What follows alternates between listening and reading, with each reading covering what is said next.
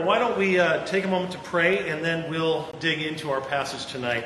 Father, thank you for uh, what you're doing in the lives of students at Hillcrest and what you're doing here in New York City uh, through even uh, a small new church like Epiphany and through uh, the larger churches in the city like Redeemer and, and others. Thank you for the ministries that are going on all throughout this place that are seeking to reach people from every background, from all over the world, with the good news that you're reconciled to us. That the God of this world isn't mad, but in fact offers terms of peace. So, God, with that in mind, help us now to hear from your word so that we might receive it and apply it and, uh, and, uh, and grow from it. We ask in Jesus' name, amen. So, actually, tonight uh, we're going to be looking at this short little passage in Isaiah, Isaiah 57. And we've been going through a series, uh, brief series, just for the summer on the attributes of God. What that means is essentially his characteristics. Who is God? What do we know about him? Uh, what, what does he reveal about himself? And uh, so this passage tells us a little something about what we might say are, is his transcendence and his immanence. I'll read actually just verses 15 through 19 for our purposes here tonight. For thus says the one who is high and lifted up, who inhabits eternity, whose name is holy. I dwell in the high and holy place, and also with him who is of a contrite and lowly spirit, to revive the spirit of the lowly and to revive the heart of the contrite. For I will not contend forever, nor will I always be angry, for the spirit would grow faint before me in the breath of life that I made. Because of the iniquity of his unjust gain, I was angry. I struck him, I hid my face, and was angry. But he went on backsliding in the way of his own heart. I have seen his ways, but I will heal him. I will lead him and restore comfort to him and his mourners, creating the fruit of the lips. Peace, peace to the far and to the near, says the Lord, and I will heal him. End of reading. If you look back over your life, have you ever had somebody that you that you deeply feared? And maybe fear is not the best word. Um, that's a word that's in the Bible a lot, but I don't think we hear it the same way that the Bible uses it. How about revered? Somebody that you've deeply revered. When I was growing up, there was no one that I revered or feared, respected more than my grandfather. He was my hero. In my mind, he towered above me. He had a loud voice. And when he'd share stories uh, from his past, his face would get sort of snarled, depending on how angering the story was to him. You could kind of tell by how much his nose wrinkled. He had a quick temper, and it wasn't uncommon to hear Grandpa, if his order was wrong at a restaurant, to get upset and make sure that the waiter or waitress knew that he was not happy about it. If there was one thing I knew when I got around Grandpa, it was that I did not want to get on his bad side. And yet I did at times because I was a kid and you do things wrong sometimes. And yet, here's what I want to tell you about my grandfather, too. There were few people that I've ever loved more in my life than my grandfather. He was extremely affirming of me, always telling me how proud of me he was. He would, he would brag to everyone about the smallest things and pretend like they were the biggest deal in the world. We'd talk about how great his family was, and he wasn't afraid in public to often this strong, tough man that was intimidating to so many to so many around him. He would, uh, even as I was becoming an adult, no problem, give me a hug and a kiss in public. He would insist on it. No worries at all. I remember one summer when I was 13, I was about to go into eighth grade. I stayed, I went on a road trip with my grandparents around the Midwest for the summer, and, and we stayed in their 35 foot Terry trailer in places I never knew existed at the time, being a kid from Southern California, the LA area. I hadn't been out of there very much. We went to places like Wisconsin and, and Minnesota. small town Minnesota, and Yellowstone National Park and Deadwood, South Dakota, where apparently things were really messed up at one time. And the sights were great, but what I remember most about that trip, more than anything else, more than the elk or the moose or the bear that we saw in Yellowstone, more than the interesting sights at the Deadwood casinos, the thing I cherished the most was bedtime. And the reason why is because in that trailer, in the back bedroom, there were two beds. Every night, my grandfather and I slept next to each other. I slept on this bed, he slept on this bed. And in between was this little, you know, nightstand and a jar of peanut M&Ms. And we'd sit there chomping on peanut M&Ms and just talking. I don't remember really much about what we talked about. I remember asking him a lot about World War II because he was in World War II, and I thought that was just so astonishing. I, I didn't have a category for that. I always wanted to hear stories. Or he would, I, remember, I do remember he would always talk about how beautiful my grandmother was the first time they went out on a date. I mean, man, I never, he never got tired of talking about her. Always talking about her. So my grandfather, this towering figure, loved me and came near to me. And similar to the way that my grandfather appeared to me growing up, towering yet loving, God comes to us in the same way. He towers over us, obviously, in every conceivable way, and yet he is so close to us that there is literally nowhere that He's not present. So, what this text in Isaiah helps us do is flesh that out a little. First of all, we clearly see that God indeed is transcendent. what does that word mean? Well, the word just literally means not limited. He's unlimited. Or to put it another way, he is, he's high above it all. God says, verse 15, if you want to use your bulletin to kind of follow along, I'm just going to take us through the passage briefly here. He says that He is the one high and lifted up. Now, this does not mean that God is saying that He literally is like just heights above us, that He's on top of the Empire State Building and we're way down here or something like that. Uh, he is using language that can relate to us humans. He's using creature language, or fancy word, anthropomorphisms. He's not higher than us in the sense of elevation, but he is, he is saying that he is king of all of the universe. So if you go to Isaiah chapter 66, verse 1, you hear him say things like, Heaven is my throne and the earth is my footstool. Does that literally mean that God's foot is, you know, on the earth? No, but it's, just, it's a way of saying, This is how grand I am. Isaiah 40, again, the prophet is confronting the Israelites for their rampant idolatry, a problem that happens all throughout the Old Testament.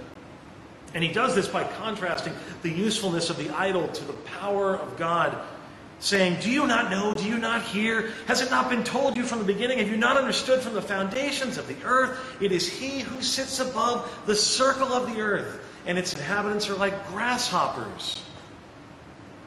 Again, he is high and mighty, transcendent.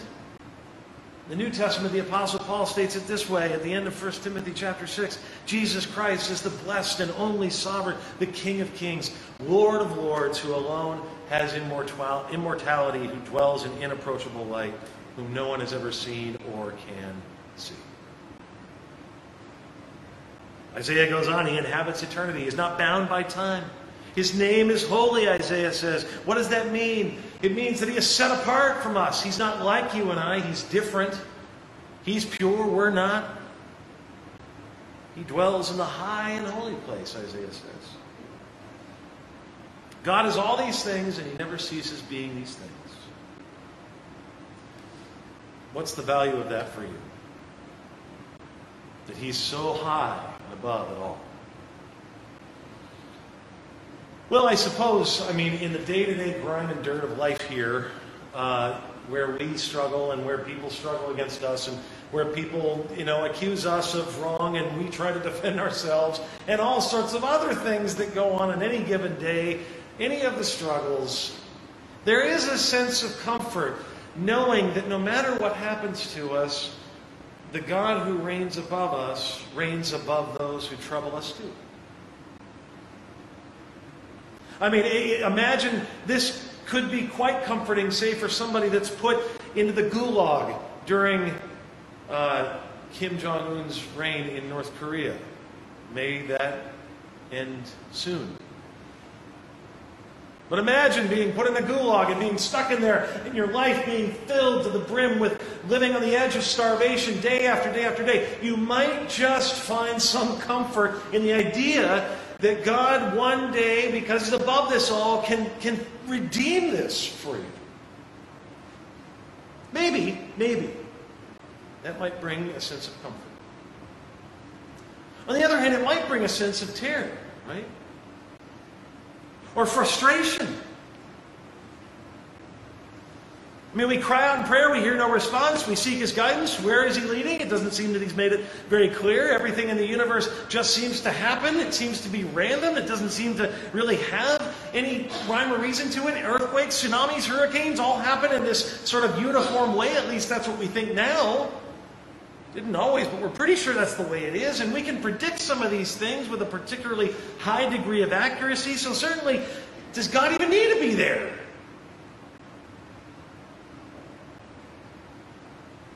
Incidentally, it was that it was a strong focus on this attribute of God, his transcendence, the fact that he's so high and holy and mighty, that actually led to the deism of many of our founding fathers. The idea that God was so high and holy that he wouldn't get involved in the affairs of everyday ordinary humans. He didn't have to. He just set it all up and let the thing wind down. Or we may feel that God is so holy that there's no possible way we can come to Him. Have you ever felt like that? Have you ever felt like you're, I mean, like when you really think about it, you go, okay, I'm praying for God to give me a job, or I'm praying for God to heal my dog. Right? I mean, prayer is that. We're told, we're instructed we can pray about anything. Have you ever felt like this is a, too much of an insignificant prayer for the Holy One, for God? He doesn't want to waste his time hearing this. It's not true, but you might be prone to thinking it. If God is so high and mighty and lofty. But the good news here is that God is not merely just transcendent. Because Isaiah goes on to say that God is also immanent. He's not just far and high above, but he's near. He's really, really near. I mean, from the, from the looks of it, the very first verse here, at least the beginning of it, you know, I dwell in the high and holy place. We might be prone to thinking the next words are, and I will crush you like a worm. But instead, Isaiah says, God dwells also with him as who is of a contrite and lowly spirit, to revive the spirit of the lowly and to revive the heart of the contrite. Interesting little side note. There's no in between. You notice that? God's high and holy, or he's low but the one place he isn't is somewhere in the middle. High and holy or with those who are poor in spirit, as Jesus says. And as a matter of fact, speaking of Jesus, the reason that God can proclaim himself to be with the lowly and the contrite, and those who frankly don't measure up to high and holy and are far too aware of their lowliness, is because of Jesus. In Mark 2, it's a wonderful little passage you know, the, the, the, religious people of the day are getting pretty stinking frustrated with Jesus because he keeps on, instead of hanging out with the really devout, holy looking people that wear the religious hats and all that stuff, he's not hanging out with them. Instead, he's hanging out with tax collectors and sinners and welcoming prostitutes to follow him. He's, he's with, I mean, the lowly. and they're, they're complaining about it. They don't like it. They don't think that a Messiah should be acting like that. That's not our version of Messiah, of Savior. Don't hang out with the losers. No, hang out with the winners. Hang out with the people that have the prestige and the influence and the power. And Jesus says this Those who are well have no need of a physician, but those who are sick. I came not to call the righteous, but sinners. That is in Christ. God shows himself to be incredibly close to people that do not have it together at all. So Isaiah says he revives the soul when he comes to the lowly and the contrite, to the person that knows that they don't measure up, he revives the soul. I think a great picture of this can be found in Ephesians 2. It says there, But God, being rich in mercy, because of the great love with which He loved us, even when we were dead in our trespasses, made us alive together in Christ. By grace you have been saved. Who's doing the verbs? He makes the lowly and dead alive. Verse 16 of Isaiah's passage says he, he ceases his anger. Ephesians 2 3 says that we were by nature children of wrath, but because of what Jesus has done, that's all done for now. He's not angry. As a matter of fact, his compassion overwhelms him. And so he no longer hides his face from us, verse 17 of Isaiah's passage says. Now, what does that mean? When God hides his face in the Old Testament, it's a sign usually for blessing departing. So if God says, I'm, I'm hiding my face from you, it's like I'm saying, I'm not going to bless you anymore. I'm not going to give you good gifts. But here, Interestingly enough, Isaiah says, Because of the iniquity of his unjust gain, I was angry. I struck him. I hid my face, and I was angry. But he went on backsliding in the way of his own heart. And yet, verse 18, I have seen his ways, but I will heal him. Do you see that? I did turn my face away, but I'm, I'm still going to heal. I'm going to go to that lowly person.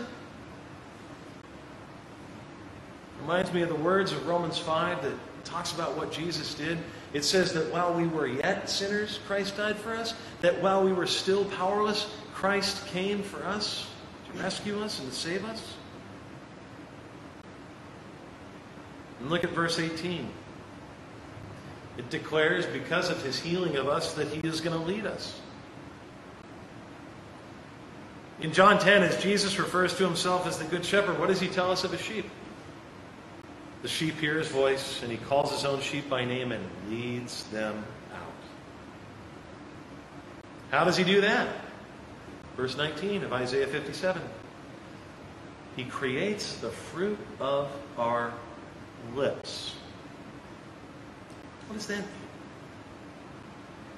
Well, it's another way of saying he causes us to praise him. Who's doing the verbs again? He's the actor who creates the praise that will come to us. You see, God's grace to the sinner, to the lowly, to the contrite is so deep that He's the one that even grants repentance. He's the one who creates faith in us. He's the one that causes the praises to come from our lips, though naturally they would not come at all. God's grace draws Him near to us in forgiveness, in mercy, and care, and love so that he can declare, as Isaiah does here, peace. Peace to the far and to the near. The word here for peace in Hebrew is shalom. You may have heard that before, and the meaning of shalom could be stated completeness. The holistic type of peace. Through Jesus Christ, we are not merely given inner peace, although that is certainly a part of it. It goes deeper. Isaiah is saying God, by coming near to the sinner, gives us completion, fulfills us, satisfies us. Ephesians says he himself is our peace, who has made those who were warring into one.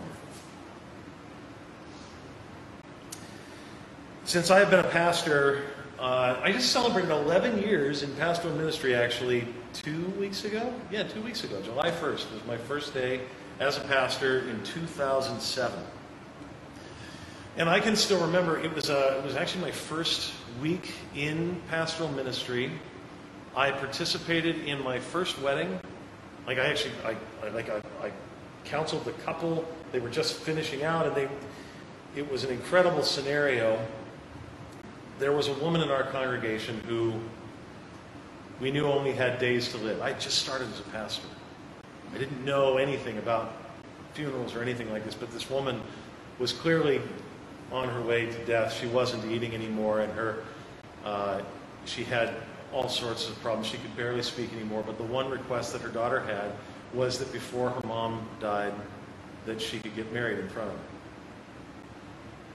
So I remember first week as a pastor going into this house, and with they wheeled this this lady out to lay behind her daughter and her soon-to-be husband, so that I could officiate their wedding vows. I remember her smiling. I remember seeing her.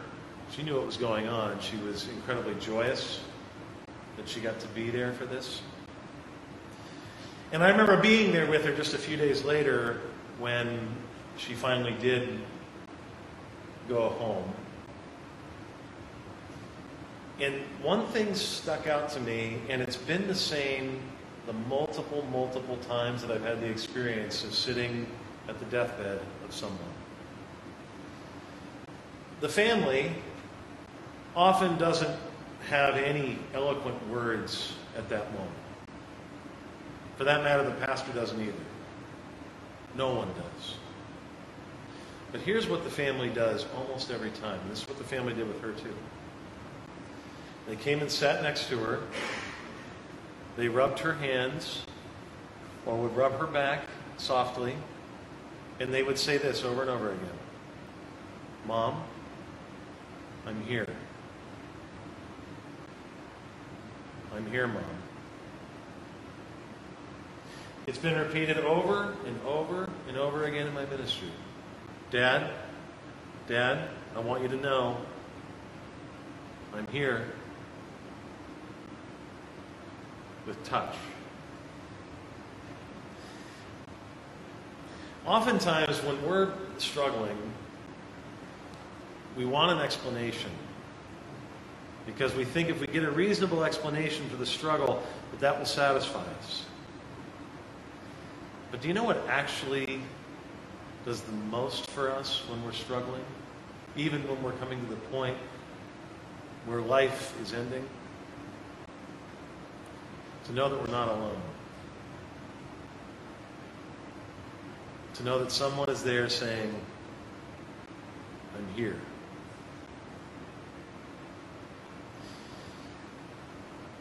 What this passage says to us from Isaiah is though God has the right to wipe us out from his high and holy hill. I mean, this passage is addressed to a bunch of people that have ran away from God and cursed God and, I mean, betrayed him a thousand times over if you look at the passage in its whole context. It's all about that. Though God has every right to be done with them, instead, God comes near and says, Peace.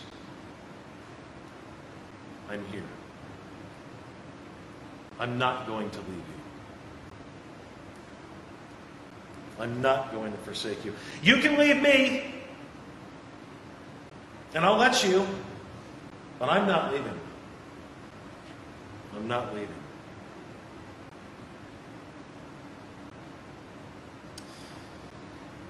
A while back, one of these TV preachers that says dumb things often, I won't name his name because what's the why?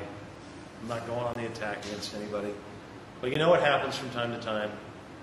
Preacher says something dumb.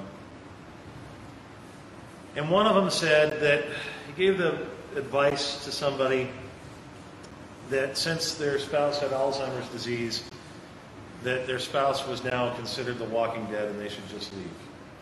That was the advice given. And my favorite response to that was from a guy named Russell Moore.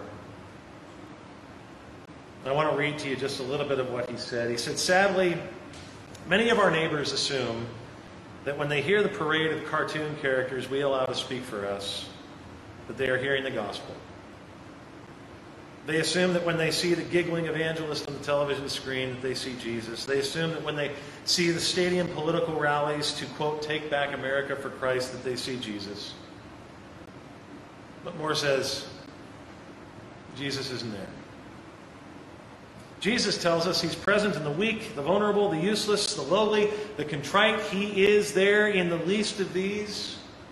And somewhere out there right now, a man is wiping the drool from an 85 year old woman who flinches because she thinks he's a stranger.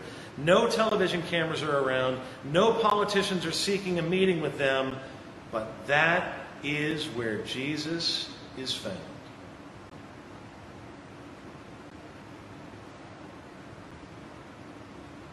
So, yes, God is holy, and He dwells in high and holy places. The good news for us tonight is that He dwells with us in the dregs. He dwells with us lowly people and declares to us that one day He'll lift us up to where He is. Will you pray with me? Father, I thank you.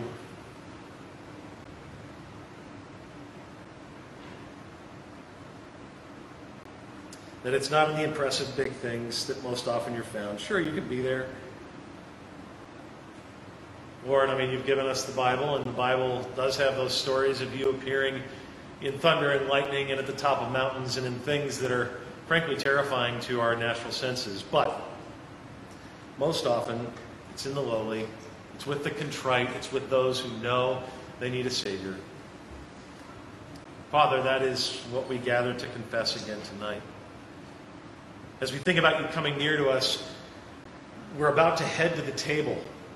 And at that table, what is it but you coming near the very body and blood of Jesus Christ for the forgiveness of all our lowly sins? Father, may we take it with grateful and worshipful hearts. We ask this in Jesus' name.